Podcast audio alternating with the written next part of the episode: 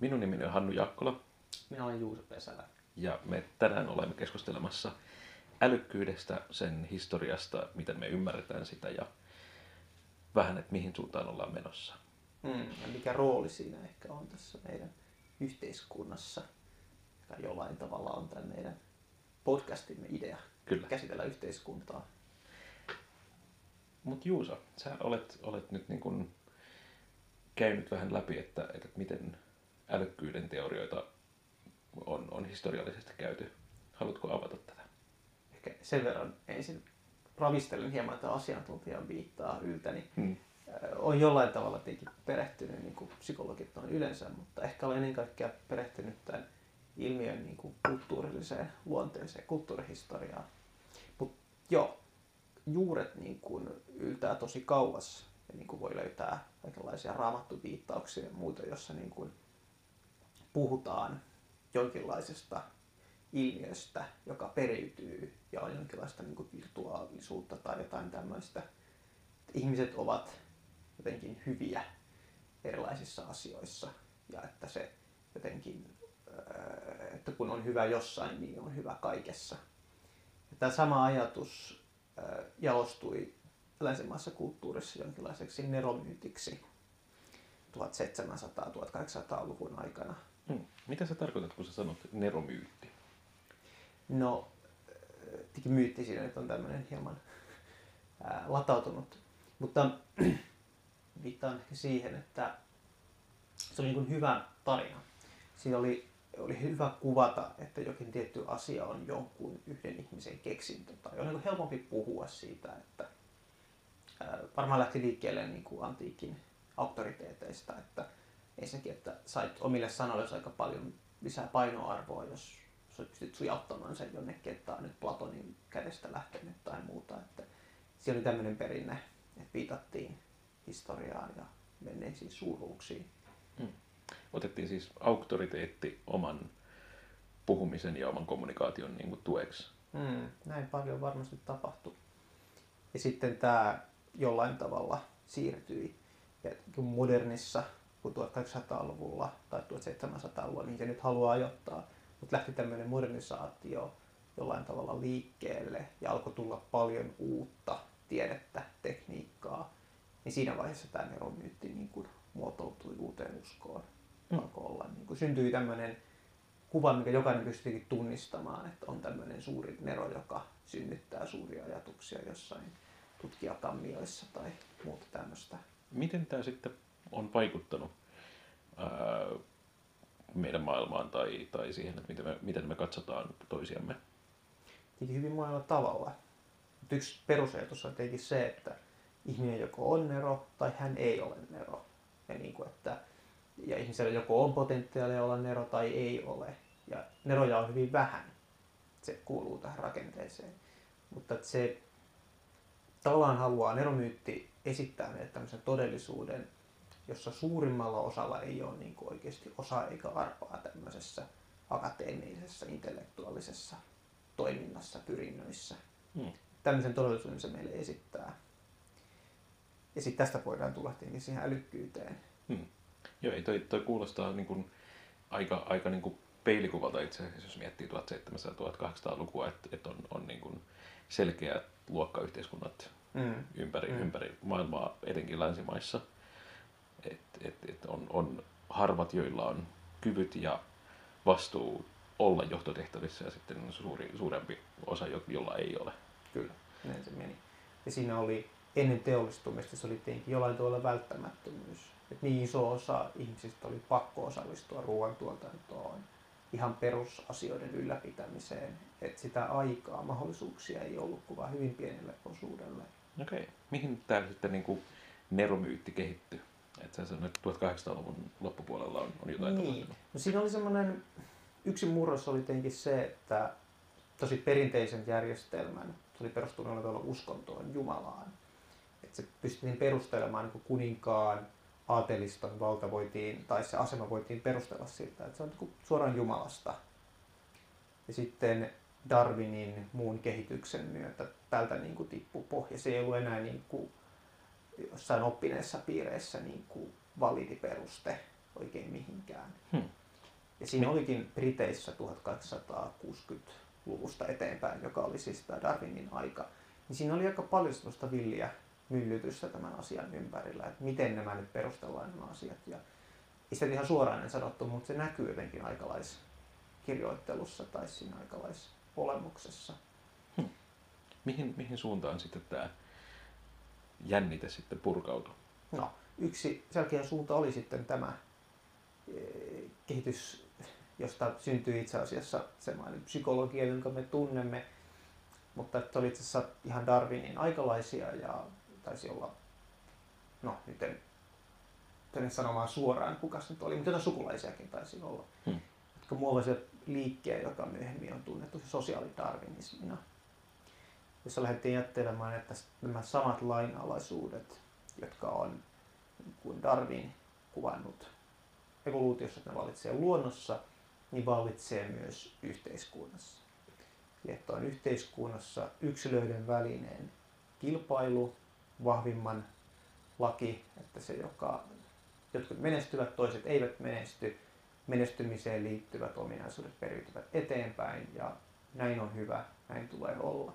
Ja se perusteli tavallaan sen ihan samalla tavalla sen, että ne joilla on valta ja äh, vaikkapa nyt pääsy sinne koulutukseen, mm. niin niin se kuuluukin olla. Että he on niin kuin sisäisiltä ominaisuuksiltaan sellaisia, että heidän kuuluu päästä.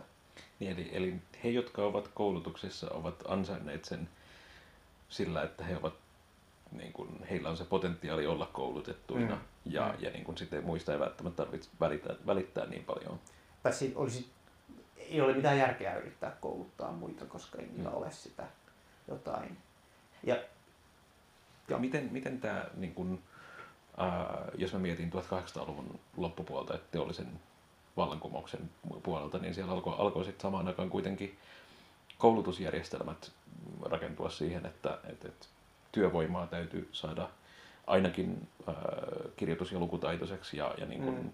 tälleen, niin ol, oliko näillä sitten niin kuin miten, minkälaisia yhteyksiä? Kyllä näillä varmasti oli vaikutusta siihen ja, ja niin kuin, totta kai se muutos ylipäätään vaatii se, että se oli jollain tavalla haastettu se ilmiö. Kirjoitustaitohan oli ollut ja lukutaitohan oli laajentunut tosi paljon jo paljon aikaisemmin. Et se mm. oli protestanttisessa Britanniassa, niin lukutaito oli jo tosi pitkään, koska oli tosi iso muutos se, että raamattu oli omalla kielellä ja jokainen sitä vähän sen sai opiskella. Niin, niin ja se saatavilla myös, koska, mm. koska, koska niin kuin paino, painot Kyllä. talot pysty tuottamaan Kyllä. Kirjapainotaito. Lehdistö oli 1700-luvulla tosi tärkeä ja keskeisessä roolissa esimerkiksi hmm. porvariston vallankumouksessa, Ranskan vallankumouksessa ja niin poispäin. Hmm. Miksi, miksi tämä on niin kuin, relevanttia nyt vuonna 2007 keskustella tälleen historiallisesta käsityksestä siitä, että, että, että me ollaan, ollaan neromyytistä muututtu tällaiseen niin sosiaalidarwinistiseen suuntaan 1800-luvulla. Mihin tämä meni sitten tästä eteenpäin? Joo, 2017 muuten puhutaan. Kyllä. Mutta ähm, siinä syntyi tämmöinen teoria, joka usein tunnetaan G-faktori-ajatuksena.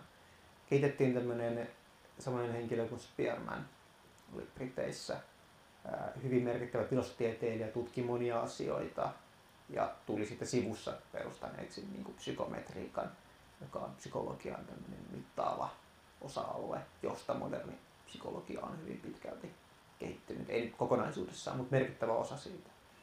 Ja hän ajatteli, tai oikeastaan ne oli siis nämä samat taustamateriaalit olemassa siellä jotenkin niin kuin siinä kulttuurillisessa taustassa ja sitten yllätys, yllätys, kun hän alkoi mittailemaan erilaisia ihmisten ominaisuuksia, niin hän löysi tällaisen.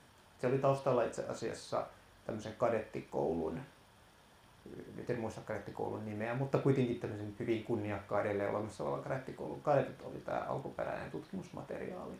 Ja hän huomasi, että tämmöisten erilaisten matematiikkaan liittyvien asioiden, kielten kaikkien niiden oppiaineiden arvosanat korreloi keskenään. Ja hänen päätelmänsä, koska ne oli niin erilaisia ne asiat, että opetellaan jotain ranskan kieltä ja laskemista, että jos ne korreloi keskenään, eli on yhteistä hajontaa, niin sen täytyy johtua jostain taustalla olevasta yhteisestä tekijästä, jonka hän nimesi G-faktoriksi. Mm. G niin kuin general. General factor, eli, eli yleinen tekijä Kyllä. jossain tässä. Ja, ja tämä on, millä tavalla tämä sitten liittyy niin kuin älykkyyden käsitteeseen? Tämä on hyvin pitkälti pienin muutoksin tätä on niin kuin edelleen sovelletaan tätä ajatusta. Se ää, ei tietenkään näin mennä, että olisivat kouluaineita, joiden ne korrelaavat keskenään ja niin poispäin. Ollaan menty vähän eteenpäin, että ollaan mittailtu erilaisia juttuja. Ja sitten on se sama ilmiö kyllä niin toistuu, että havaitaan, että nämä korreloi keskenään nämä, kun mitataan vaikka reaktion nopeuksia ja jonkinlaisia työmuistitehtäviä. Ja sitten voi olla jotain monimutkaisempia matriisipäättelyä ja niin poispäin. Tulokset korreloi keskenään. Ja tämän ajatellaan johtuvan usein siitä, että on olemassa joko yksi tämmöinen yhteinen taustatekijä, G-faktori, tai joissain teorioissa ajatellaan, että on useampi, noissa modernimpia teorioita, joissa ajatellaan, että on useampi. Eli use, useampien älykkyyksien malleja. Mm. Mm. Se, mä en- tää- se voi olla ihan hyvä tapa, kyse on mallista, että se voi olla hyvä tapa kuvata, mutta se ei mun mielestä nyt ole tää varsinaisen keskustelun ydin. Mm. Pointti oli oikeastaan tässä kaikessa siinä, että G-faktori, se G-tekijä, että se oli nimenomaan Spermanin ja Galtonin, jotka ovat aikalaisia mielestä niin kuin perinnöllinen. Se selitti tämän niin kuin, ö, koulutusmenestyksen ja nerouden. He puhuivat itse neroudesta ja niin kuin, jossain näissä teksteissä, joita julkaistiin, niin oli juuri näitä, että nyt on löydetty tämä nerouden ydin Mm. että mistä, niin kuin, mistä kaikki johtuu, tai mistä nämä oleelliset akateemiset asiat johtuu. Ja että sitten niin kuin, ää, siihen ei voi hirveästi vaikuttaa, että se synnynnäisyys ja perinnöllisyys tietenkin kuului tähän pakettiin. Eli, eli synnynnäinen, perinnöllinen ja niin kuin, muuttumaton on, on myös tässä. Joo, ne, ne niin kuin kulkee siinä. Joo. Tai ainakin tämä oli se alkuperäinen näkemys. Joo, sillä Mitä, pystyy selittämään sen vallitsevan 1800-luvun brittiläisen luokkayhteiskunnan, Mm. miksi se on muuttumaton ja myöskin, että miksi sosiaalidarwinismi on hyvä idea. Mielenkiintoista. Miten tästä sitten niin lähdettiin eteenpäin, että, että jos miettii 1900-luvun alkua, niin siinä on aika paljon tapahtunut erilaisissa yhteiskuntatieteissä ja, ja psykologisissa tieteissä, niin miten tällainen G-faktoriajattelu on, on, on sitten niin vaikuttanut näiden syntyyn? Mm. No siinä tietenkin aluksi meni aikaa, että se ylipäätänsä niin kuin, tai siis oli aluksi aika nopeasti niin jonkinlaista suosiota sai, mutta meni niin aikaa, että se teoria niin kuin tavallaan sai tulta purjeisiinsa, että sitä alettiin soveltaa johonkin ja että se koettiin jotenkin hyödyllisenä. Ähm, armeijat oli itse asiassa ensimmäinen maailmansota oli jo semmoinen, missä käytettiin paljon. Että ajateltiin, että tällä tavalla voidaan seuloa, että ketä kannattaa kouluttaa erilaisiin tehtäviin. Ja edelleen, jos nyt on käynyt vaikka Suomenkin varusmiespalveluksen, niin kyllä siellä tämmöisiin palikkatesteihin päätyy, joissa testataan erilaisia juttuja. Ja se oli semmoinen yksi suuri soveltaja hyvin nopeasti. Mm. Eli erilaisiin koulutuksiin ohjaaminen. Mm. Sitten ähm, itse asiassa tiede kehittyi, oli tämmöistä rodunjalostusajatuksia, oli siinä maailmansotien välissä. Se oli ihan eugeniikka ja nämä oli ihan siis validia tiedettä niin kuin 30-luvulla. Ja siinä oli aika selkeitä ajatuksia, että meidän pitää, niin kuin, että, että mikä on sosiaalidarwinisminkin taustalla, siitä eugeniikka on tavallaan ratkaisuehdotus.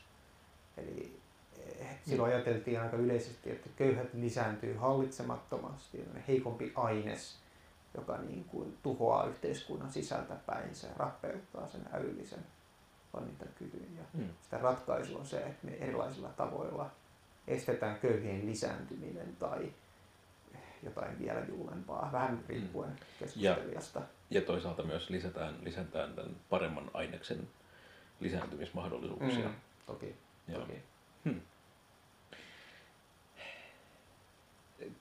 Hyvin nopeasti päästiin, päästiin tällaiseen niin kuin, ää, nerousajattelusta eugeniikkaan ja 1930-luvun tunnelmiin. Mitä sitten tapahtui siinä kohtaa? Et, et niin kuin, ää, hommahan tietenkin niin kuin kriisiytyi maailman mittakaavassa toisessa maailmansodassa. Mm. ja, ja niin kuin varsinkin tosi monet ää, Saksassa vallalla olleet, olleet eugeniikka-ajatukset sai pahasti nenilleen, mutta mut mitä, mikä, mikä sitten niinku oli se seuraava askel? Niin. Tämä, tavallaan niin, tämä menetti muodikkuutensa, tai ainakin tämä eugeniikka-osuus tästä. Sinänsä sitä älykkyysteoriaa ei sitten kadonnut kyllä minnekään. Ää, sen sijaan sodan jälkeen tuli tämmöinen no Wexler, tämmöinen merkittävä älykkyystestien kehittelijä Yhdysvalloissa. Ylipäätänsä kaikki tieteen kehityshän siirtyy aika voimakkaasti Yhdysvaltoihin toisen maailmansodan jälkeen. Myöskin psykologiatieteenä niin siirtyy hyvin vahvasti sinne ja siellä Wexler ja kumppanit kehittelivät paljon näitä eteenpäin. Se oli, se oli hyvin laajassa käytössä erilaisissa tarkoituksissa. Ja se otettiin niin kuin aika tavallaan tosissaan, että Yhdysvaltain koulujärjestelmä perustuu tälläkin hetkellä siihen, että siellä testataan lapsia ihan pienestä pitäen erilaisilla tasoilla ja jaotellaan erilaisiin tasoryhmiin ja niin poispäin. Ja oletetaan, että näin saataisiin parempia lopputuloksia, mm. mikä nyt ei pidä paikkaansa, mutta näin tällainen vahva ajatus on, että näin se, näin se menee.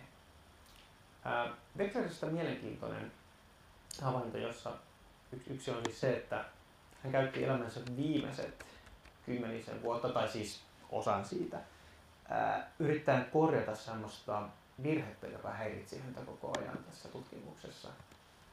Eli se oli motivaation korjaaminen tai erotteleminen, kun tehdään testaamista. Mm. Eli kun ihminen pistetään tekemään tämmöistä tehtävää Pexerin testeissä, joissa muuta kuin pelkkää kynän paperia, mutta kuitenkin ne vaatii aika paljon aikaa, pari tuntia enemmänkin. Sun pitää olla keskittynyt, jaksaa tehdä sitä hommaa. Mm. Pitää olla motivaatiota yllä. Kuinka se pysyy yllä. Ja sitten äh, Dexter huomasi, että tämä motivaatio näyttää olevan myös tämmöinen, että se vaihtelee yksilöittäin jotenkin ja siinä on jotain tekijöitä kaikenlaista. Yritti kehittää keinoja, joilla voi sitä motivaatiota yrittää kontrolloida sitä testaustilanteessa. Mm. Se ei onnistunut. Se, se osoittautui niin kuin aika käytännössä mahdottomaksi tehtäväksi. Minkä takia? Mikä, mikä tässä niin kuin, ää, miten, miten sitä koitettiin kontrolloida? Monenlaisilla tavoilla. Koitin tässä semmoisia pelkkää motivaatiota mittaavia testejä, jotka oli siis aika tosi tylsää jotain juttua tehdään. Sitä voisi koittaa kysellä jotenkin, tällaisia juttuja. Sitten yksi on tietenkin se, että koitetaan niin kuin rakentaa tilanne niin, että, on, että sulla on tosi suuri kannustin niin kuin suoriutua mahdollisimman hyvin. Että vaikka nyt se, että sun koko lopputulevaisuus riippuu tästä.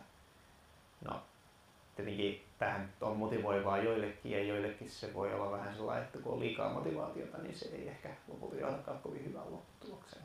Tulee mm. liikaa paineita ja niin poispäin. Mutta joka tapauksessa sitä ei niin kuin pystynyt sieltä, niin eivät muodosta, ei syntynyt mitään tämmöistä testiä keinoa tai korjausmenetelmää, joka olisi käytössä. Miten tämä, onko tämä sitten niin vaikuttanut, että kun just mainitsit Yhdysvaltain testauskulttuurin ja esimerkiksi niillä tämä SAT, mm. eli Scholastic Aptitude Test, um, tai Scholastic Assessment Test, niin, niin, niin siinähän käytetään just hyvin pitkälti tätä niin kuin, tehdään testi, jolla määritellään, että kuinka hyvä sä olet, joka mm. määrittää sen, että miten sä pääset eteenpäin. Että jos tämä motivaatio on ollut, ollut sellainen niin testiongelma, niin, niin, niin mihin suuntaan se sitten ratkesi vai ratkesko se ollenkaan? Se ei varsinaisesti ole ratkennut. Ähm, mä tätä päädyin selvittelemään jonkin verran. Ja mä huomasin semmoisen jutun, että tämä oli itse asiassa jollain tavalla ilmiönä olemassa jo siellä 1800-luvulla. Että on, niinku, tämä on siis teorian vastainen ilmiö, joka on vähän niin kuin siivottu pois teoriasta. Mm.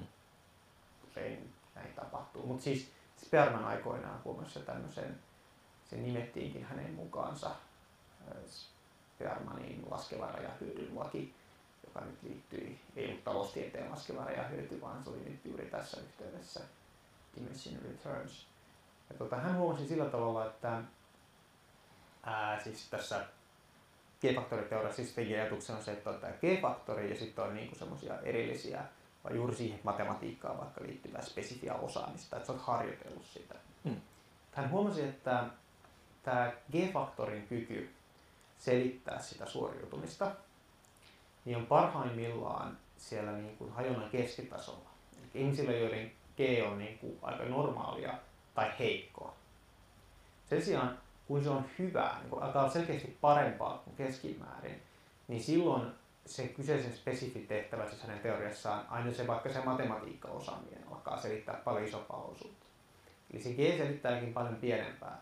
Ja korrelaatiot on, riippuen nyt hieman asetelmasta, mutta jos se siellä alatasolla on luokkaa 0,7, mikä tarkoittaa, että puolet vaihtelusta selittyy, niin sitten siellä yläpäässä on luokkaa 0,3-0,4, jolloin yhtäkkiä selittyykin vain 10 prosenttia vaihtelusta. Se on todella iso niin kuin ero. Ja tämä oli tietenkin niin kuin, tämä havainto kyllä niin tehtiin ja todettiin, että onpas jännä ilmiö, mutta ei sitä hirveästi niin kuin tehty mitään jatkopäätelmiä, mitä se tarkoittaa. Sehän muun muassa tarkoittaa sitä, että se nimenomaan ei selitä siinä niiden nerojen, tämä G-faktori. Mm. Et se enemmänkin selittää juuri siellä, niin kuin, siellä suoriutumisen heikossa keskitasossa olevaa. Ja myöhemmin on tehty tutkimuksia, jossa on nimenomaan manipuloitu tätä motivaatiota. Että on rakennettu tilanne, jossa ihmiset on ollut erityisen motivoituneita tai vähemmän motivoituneita. Annetaan palkkioita ja niin poispäin. Ja on huomattu, että tällä motivaatiolla voidaan vaikuttaa tämmöisessä testisuoriutumisessa juuri siellä suoritustason alapäässä olevilla ja keskitasossa olevilla. Ne, jotka on siellä yläpäässä, niin niiden suoritus ei juurikaan parane, vaikka niitä motivoidaan lisää. Hmm. Ja tästä nyt voisi vetää aika nopeasti lopputulokset. Ilmeisesti tämä G-faktori, joka alun perinkin pidettiin aika mystisenä ilmiönä, ei ajateltu selittää, että mikä se on, se oli vain jotain energiaa. Niin, että sillä on jotain aika voimakasta tekemistä sen ilmiön kanssa, mitä me kutsutaan usein motivaatioksi. Ja että sitä voi manipuloida, mutta että se manipulaatio toimii joillekin ja joillekin se ei toimi.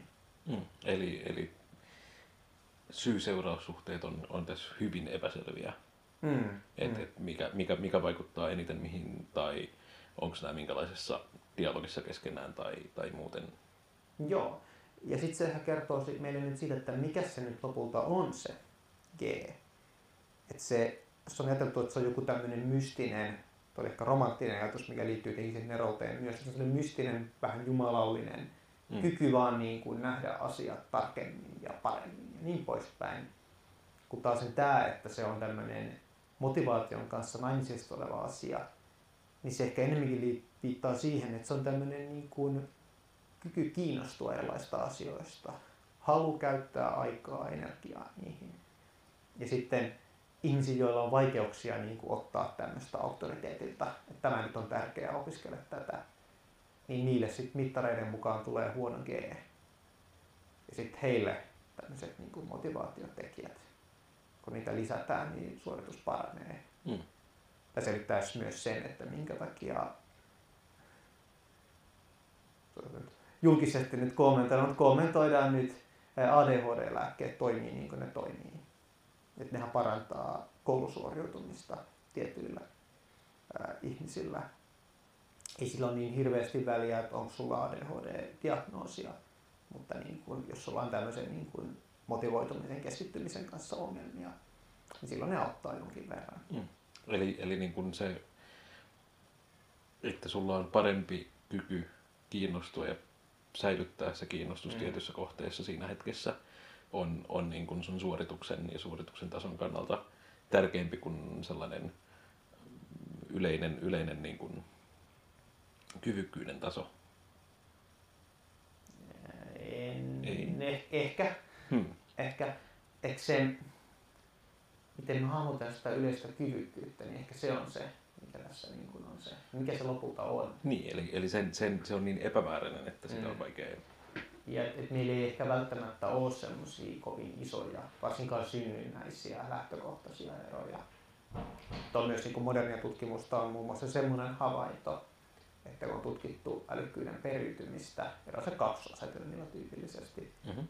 niin älykkyyden periytyvyys on heikointa niin kuin lapsuus, tai siis peri, perinnöllinen kyky selittää sitä älykkyyden vaihtelua on heikointa lapsuudessa ja kasvaa myötä, joka intuitiivisesti kuulostaa aika omituiselta, mutta se selitys on ilmeisesti se, että lapsuudessa on enemmän niin jaettua ympäristöä. Se on vanhemmat päättää, koulu päättää, minkälaisessa ympäristössä viet aikaa, mitä sä teet.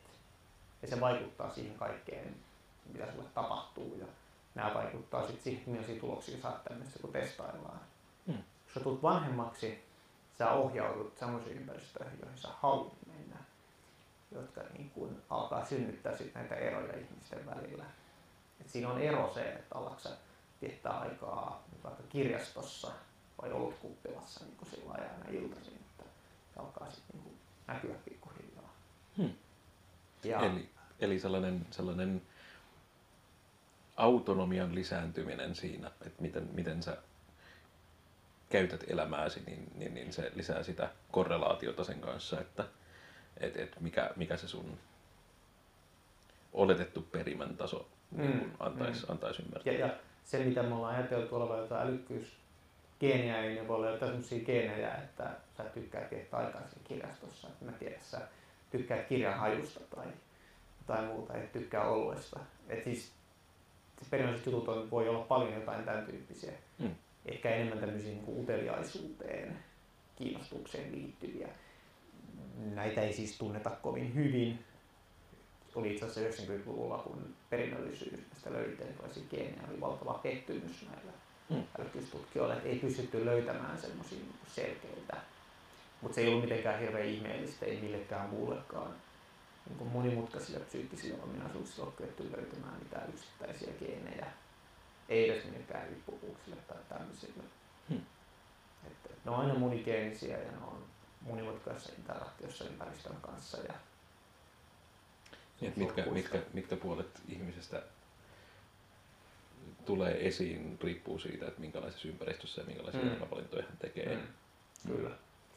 Ja esimerkiksi ää, tämmöisessä pohjoismaisessa hyvinvointivaltiossa, jos meillä tarjotaan niin kuin hyvät lähtökohdat periaatteessa kaikille, mm. niitä ehkä nakerretaan jossain määrin, mutta näin tehdään, niin täällä ne synnynnäiset erot jonkin verran korostuu. Mm. Täällä ihmisillä on paljon enemmän mahdollisuuksia lähtökohtaisesti, kun sit sen sijaan, ää, jos ollaan jossakin, nyt vaikka siellä Yhdysvalloissa, jossa sitten niin kuin, ää, siellä sitten vanhempien niin kuin, tausta vaikuttaa paljon enemmän on, on löytynyt tutkimuksia ihan löytynyt, että se ympäristö vaikuttaa enemmän siellä, missä siinä ympäristössä on paljon enemmän vaihtelua, mikä on aika loogista. Näin se voisi olla mm. Toi on mielenkiintoinen. Se, mikä mulle tulee mieleen tuosta, niin on, on ähm, joitain vuosia sitten luin, luin artikkelin siitä, että ähm, ikäryhmittäin, kun jaotellaan ihmiset luokkiin, eli koulutusasteisiin, mm. niin, niin, niin ää, sellaiset henkilöt, jotka on, on niin kuin, ää, niin kuin sen oman ikäluokkansa tai luokkaasteensa niitä nuorimmaisia, niin, mm. eli on, on niin kuin fyysisesti heikompia ja pienempiä, Joo. vähän kehittymättömämpiä, niin on itse asiassa ää, niin kuin voi olla heikommassa niin kuin kumulatiivisessa vaiheessa siinä, että kun he kulkee oman ryhmänsä kanssa mm. ja, ja on koko ajan periaatteessa sen niin kuin, vertailuryhmän heikommasta päästä, niin, niin kuin ne harrastusmahdollisuudet esimerkiksi niin kuin urheilussa on, on sit niin kuin kumulatiivisesti heikompia. Eli, eli niin kuin kaksi henkilöä, jotka on periaatteessa, jos sanotaan, että, että, että niin kuin kalenterivuoden mukaan menee se niin kuin luokkaasta erottelu. Mm. Toinen, toinen syntyy joulukuussa ja toinen syntyy tammikuussa. Niin, niin, niin, ja olisi, olisi periaatteessa saman niin kuin, yhtä hyvä fyysinen ja, ja henkinen ja motivaatio, niin kuin vaikka lähtee pelaamaan jääkiekkoa, niin, mm. niin, niin niiden, niiden suoritustaso eroaa sitten niin kuin 18 ikävuoden kohdalla hyvin paljon, koska ne mahdollisuudet, mitä ne on saanut siinä, siinä niin kuin vuosien varrella on, on ollut niin erilaisia, että toinen on saanut ikäryhmässään ollut, ollut niitä vahvempia ja saanut sitten lisäcoachaamista mm. ja mahdollisuuksia sitä mm. kautta. Mm, joo, pienet erot kertaantuu. Ja mm. se näkyy, siellä, sehän näkyy niin kuin ammattiurheilijoiden niin kuin syntymä. Mm. Ja tähän myös on tutkittu. Ja siitä jonkin verran on kysymys tässäkin ilmeessä. Että ne erot pienillä lapsilla, sikäli mikäli niitä edes pystyy tunnistamaan, on siis kehitetty menetelmiä, joilla ne testaillaan, mutta se on aika hankalaa. Mm. Mutta ne on tosi pieniä. Sitten ne alkaa pikkuhiljaa kasvaa Mm. erilaisista syistä. Ää, mutta että myöskin, että se pieni ero siinä alussa, niin sillä voi olla iso vaikutus juuri sen, että jos se motivaatio nyt liittyy paljon tähän, mitä me kutsutaan keksiä, minkä mä ajatellaan älykkyyttä ja minkä ajatellaan selittävän paljon Mm. siinä. Ja se, että se on nyt niin kuin naimisissa siellä keskenäisessä alkuvaiheessa, niin eh, se, että onnistutaan tappamaan se pienen lapsen motivaatio siinä alkuvaiheessa, niin sillä on todella valtavat vaikutukset siihen Mm. loppuun. Ja tämmöisiin ilmiöihin varmaan liittyy nykyiset havainnot siitä, että miksi se varhaiskasvatus nyt on niin tärkeä osa koulutusta. Ja jos vielä urheilumaailmasta tulee, tulee esimerkki, niin tässähän on ollut, ollut niin kuin monia, monia tällaisia niin kuin valmennusmenetelmiä, joissa ei keskitytä niinkään niin kuin suuriin hyppäyksiin ja harppauksiin siinä, että miten tehdään, vaan se, että, Mm. että koitetaan saada tasaisesti niin kuin yhden prosentin etuja. Esim.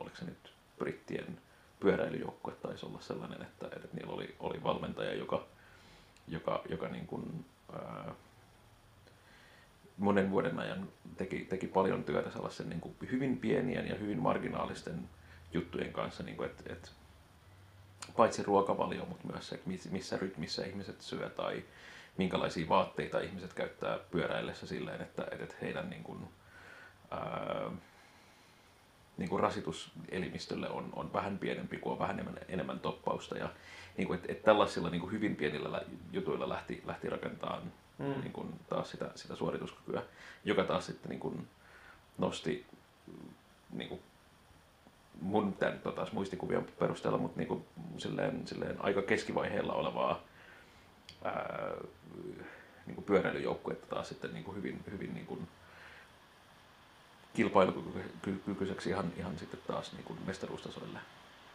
Eli, Mm. eli niin kuin pieniä kumulatiivisia asioita, mitä, mitä voidaan tehdä. Mm. Ja tota, yksi tietenkin ajatellaan mun mielestä älykkyydestä nyt syrjään jotenkin, mutta nyt mieleen oma gradu, se tulee helposti mieleen.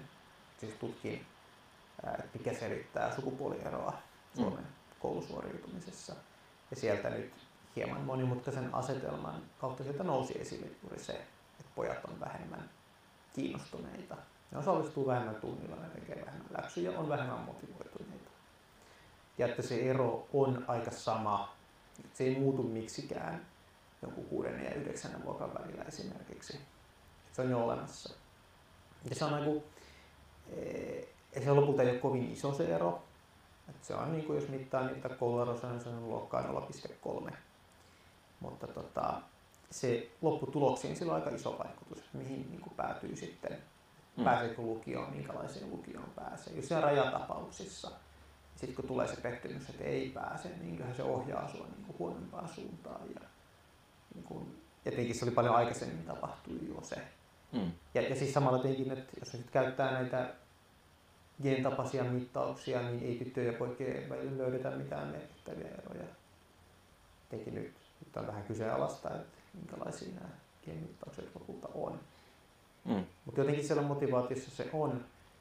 Ja jos me haluttaisiin kehittää meidän koulutusjärjestelmää semmoiseen suuntaan, että suuremmalla osuudella olisi kyky, mahdollisuudet kehittää yhteiskuntaa eteenpäin sillä tavalla, kun selkeästi tulevaisuudessa tarvitaan, niin meidän pitäisi saada isompi osuus mukaan selkeästi. Kyetä motivoimaan, kyetä saamaan niin kuin se oppimiseen into suurempaan joukkoon ihmisiä. Mm. Ja siinä mä nyt väittäisin, että tämä neromyytti ajatusälykkyyksestä tämmöisenä muuttumattomana ilmiönä on aika vahingollinen. Mm. Ja se näkyy ihan tutkimuksissa, että ne ihmiset, ne opiskelijat, jotka ajattelee näin, että niillä on tämmöinen näkemys älykkyydestä, että se on muuttumaton, sille ei juuri mitään voi tehdä, ne menestyy opinnoissaan huonommin. Se on ymmärrettävää, koska he tavallaan kun ne kohtaa tämmöisen ongelmatilanteen tai niin kuin haasteen, että mun pitäisi nyt Mm. tehdä jotain duunia tämän eteen. Tai siis, että on nyt tämmöinen testitilanne. Niin se tapa reagoida on se, että koska testissä menestyminen hänen tämmöisen ihmisen mukaan johtuu sisäisestä tämmöistä muuttumattomista ominaisuuksista, älykkyydestä, Mm. niin itse asiassa ei kannata tehdä mitään. Et mä joko osaan sen tai en osaa. Jos mä itse vielä teen niinku duunia enemmän, mä näen paljon vaivaa, niin mä osoitan vaan niinku tyhmyyttäni siinä, että joko että mä joudun näkemään paljon vaivaa suoriutumiseen, tai vielä pahempi, jos mä näen paljon vaivaa ja mä en onnistukaan. Se on kaikkein kauheinta. Mm. Suojelee tavallaan itsensä tästä, koska tämä on tosi voimakas ajatus, mikä meillä kulttuurissa on. Arvotetaan tosi voimakkaasti. On niin kuin ihan tuolla populaarikulttuurissa sarjoissa puhutaan jostain älykkäistä geeneistä ja niin kuin sillä lailla, että pitää hankkia älykkäät geenit niin kuin jälkeläisille ja niin kuin mm. Ne on tosi vahvoja. Kyllä. Tästä tulee nyt hyvin, hyvin vahvasti mieleen itse asiassa tämä Carol Dweckin työ, mitä, mitä hän, on, hän on tehnyt Yhdysvalloissa tällaisten äh, growth mindset ja fixed mindset Mm. Mm. tyyppisten, tyyppisten kanssa. Eli, eli siinä, että uskomus siitä, että mikä, mikä niin kuin on, on sun kyvykkyyden tai älykkyyden mm. tai ähm, lahjakkuuden määrä. Mm. Mm. Että se on, on, on niin kuin, että voiko se olla joko fixed, eli niin kuin kiinnitetty tai pysyvä Mm. tietyllä tasolla, että sä olet joko älykäs tai sä et ole, tai sä olet lahjakas tai et ole. Mm. Tai sitten sellainen, missä, mikä niin kuin, ää, on, on asia, jota voi kehittää. Mm. Et, et sillä on hirveän suuri merkitys siihen, just, että minkä, miten sä pystyt niin kun, ää, et, et, et se, että uskotko, että pystyt kehittymään, niin vaikuttaa siihen, että pystytkö sä edes kehittymään. Ja, ja sitten tämä, tämä tekee sen mielenkiintoisen jutun siitä, että, että jos, jos niin kun tällainen älykkyyden määrä tai ää, kyvykkyyden määrä on osittain tai suuressa osin yhteydessä siihen motivaatioon, niin silloin Mm. tässä niin kun alkaa, alkaa muodostua se, että, että, että tota, jos sä et edes usko, että sä pystyt kehittymään, niin silloin, silloin se motivaation löytäminen voi olla tosi vaikeaa. Että et niin kun nyt, nyt mä vaan teen asioita, jo, joilla mua niin kun arvotetaan, mutta jotka ei hyödytä mua millään tavalla. Mm. Mm.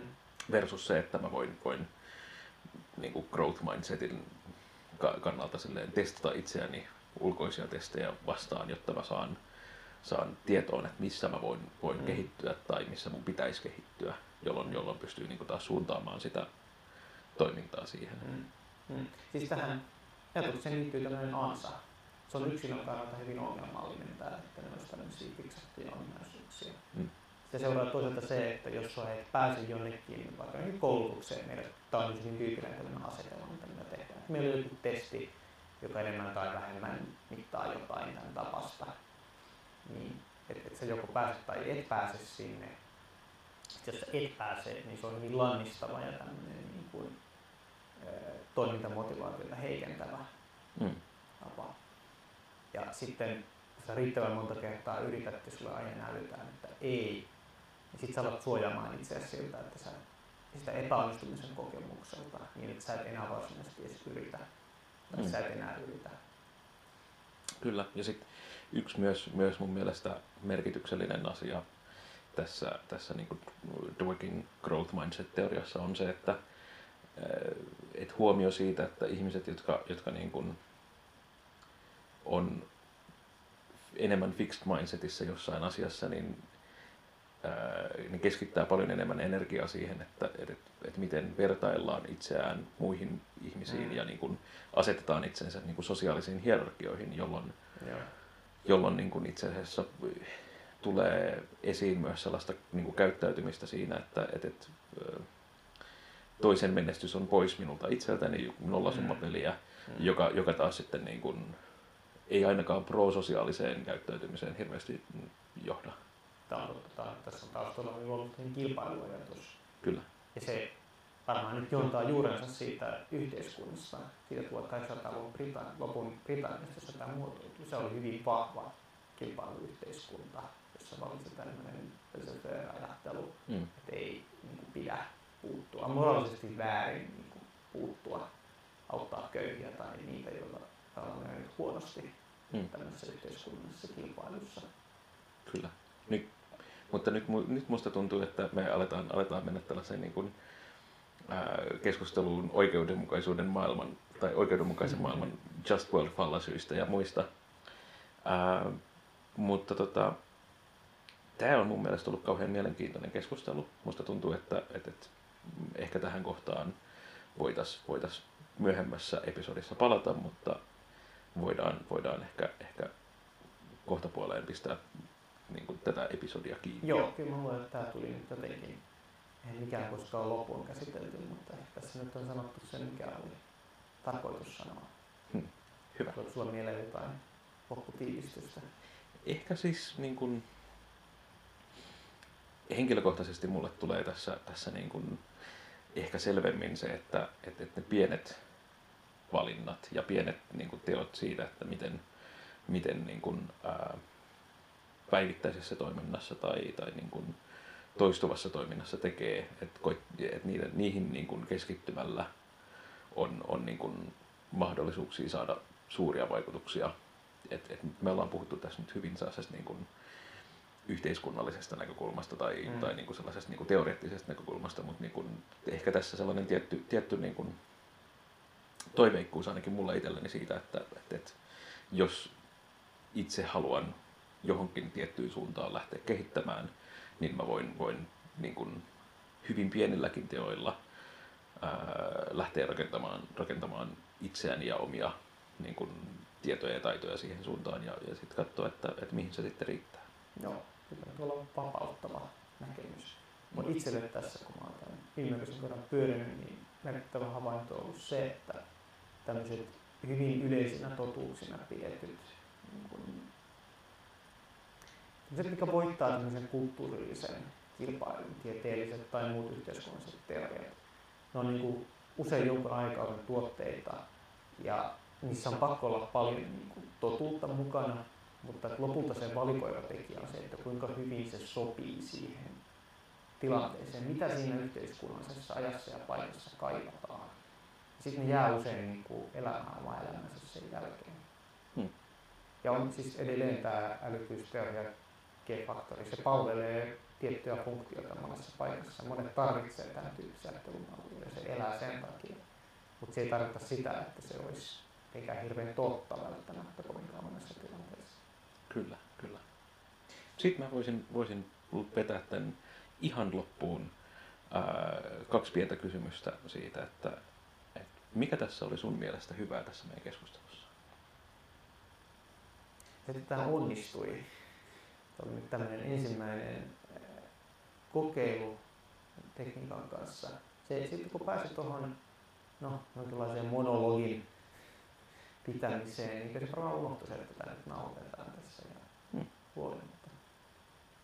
Hyvä. Ja musta tuntuu, että me saatiin tästä kuitenkin aika, aika luonnollinen, luonnollinen kokonaisuus rakennettua, vaikka tästä ihan hirveästi ei oltu käsikirjoitettu. Joo, siis tämä oli aika lähellä sitä, millaista meidän keskustelua. Niin kuin, olisi ehkä jotain, jos nyt olisi naptanut meidän yleisiä keskusteluja, niin varmaan jotain poikkeavaa, mutta sen tyyppistä kyllä. Tällä mennään. Ja nyt sitten toinen kysymys tuleekin, tuleekin meidän kuulijoillemme, että miten tämä olisi voinut tulla parempaa, tämä meidän keskustelumme. Eli kun näet tai kuulet tätä sosiaalisessa mediassa, niin, niin, niin lähetä palautetta sisällöstä tai tekniikasta tai puhetyylistä, ihan mistä vaan, tällaiseen osoitteeseen kuin hannu.jaakkola.gmail.com. Hyvin mielellään kuunnellaan, kuunnellaan että mitä, mitä on sanottavaa. Joo, ihan kaikki palaute olisi erittäin tervetullut. Ja ihan pienistäkin asioista, että pieniä asioita hiomalla voi tehdä paljon parempaa. Kyllä. Eli nyt lähdetään, lähdetään siihen. Linux. Linux.